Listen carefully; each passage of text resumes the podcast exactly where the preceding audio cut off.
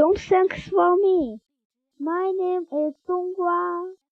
不用谢我，吾乃冬瓜。九。陈大仙睡眼朦胧地说：“哎，那两个男生太吵了，那首歌唱了有一百遍了，也不嫌烦。现在估计也睡着了。”冬瓜和兔子走到多功能室门口，发现门已经锁上了，钥匙不知道给丢哪儿去了。冬瓜敲敲门，喊道：“喂，里面有人吗？人都睡着了。”敲了半天也没人回应。此时，江阴口和福豆号还迷迷糊糊的。大约过了半个小时，江阴口和福豆号才开了门。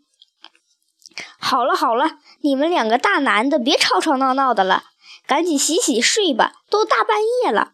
冬瓜厌烦地说。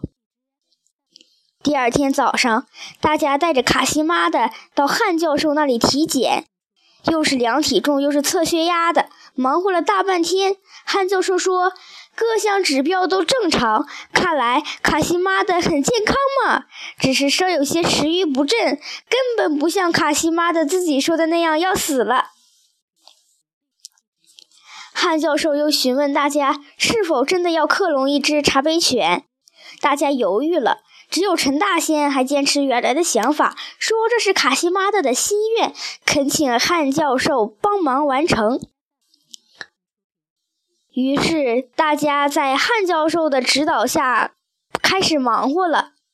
汉教授的工作室是一个大套间，较大的房间里是药品器械室，储存着各种药水器械，把房间填得满满的。